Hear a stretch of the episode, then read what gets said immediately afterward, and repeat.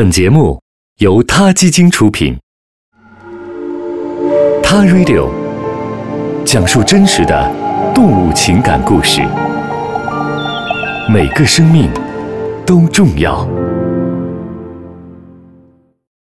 欢迎收听今天的《他 Radio》，获取每天最新节目推送，请关注《他 Radio》微信公众号，不仅有音频文字版，还有更多关于动物的精彩资讯哦。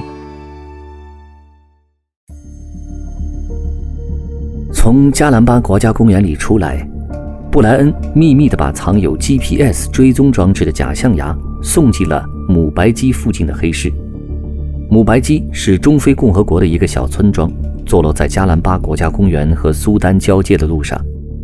很多从圣灵抵抗军中逃出来的人都聚集在那儿谋生。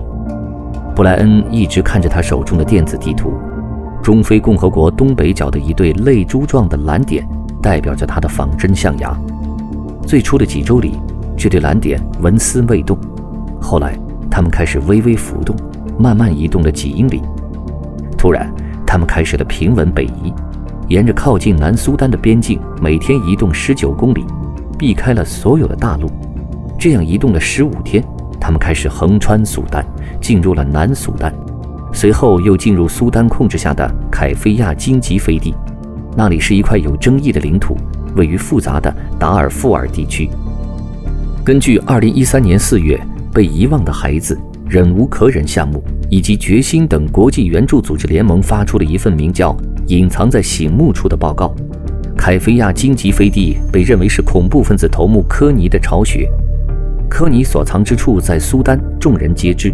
美国国务院工作局的马蒂里根说：“凯菲亚荆棘飞地。”就是他的庇护所。几天后，地图显示象牙到达了集镇森哥。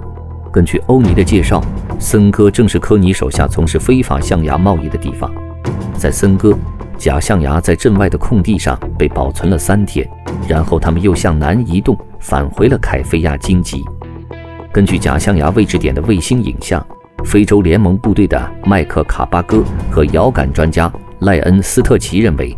影像显示，运输象牙的有一辆大卡车，卡车停下时，旁边有两个小帐篷。三周后，象牙再次向北移动，返回苏丹境内，随后加速向北，然后突然向东，朝着苏丹首都喀土穆移动。在喀土穆的象牙商店里，广告上写着三种语言：英文、汉语和阿拉伯语。苏丹已经成为大象偷猎者之家。二零一二年。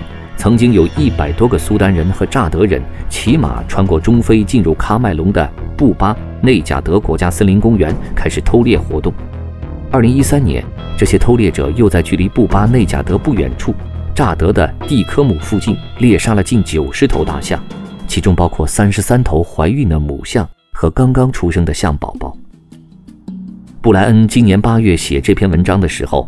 他的仿真象牙从喀土穆西南八百公里的苏丹小镇艾德达恩发来最后的信号。使用谷歌地图，屏幕上显示象牙所在的地方有浅蓝色屋顶，周围温度约为十六摄氏度，比当地外界温度要低。据此推测，象牙可能被埋在了后院。仅仅两个月时间，仿真象牙就从丛林到荒漠行进了约九百七十公里。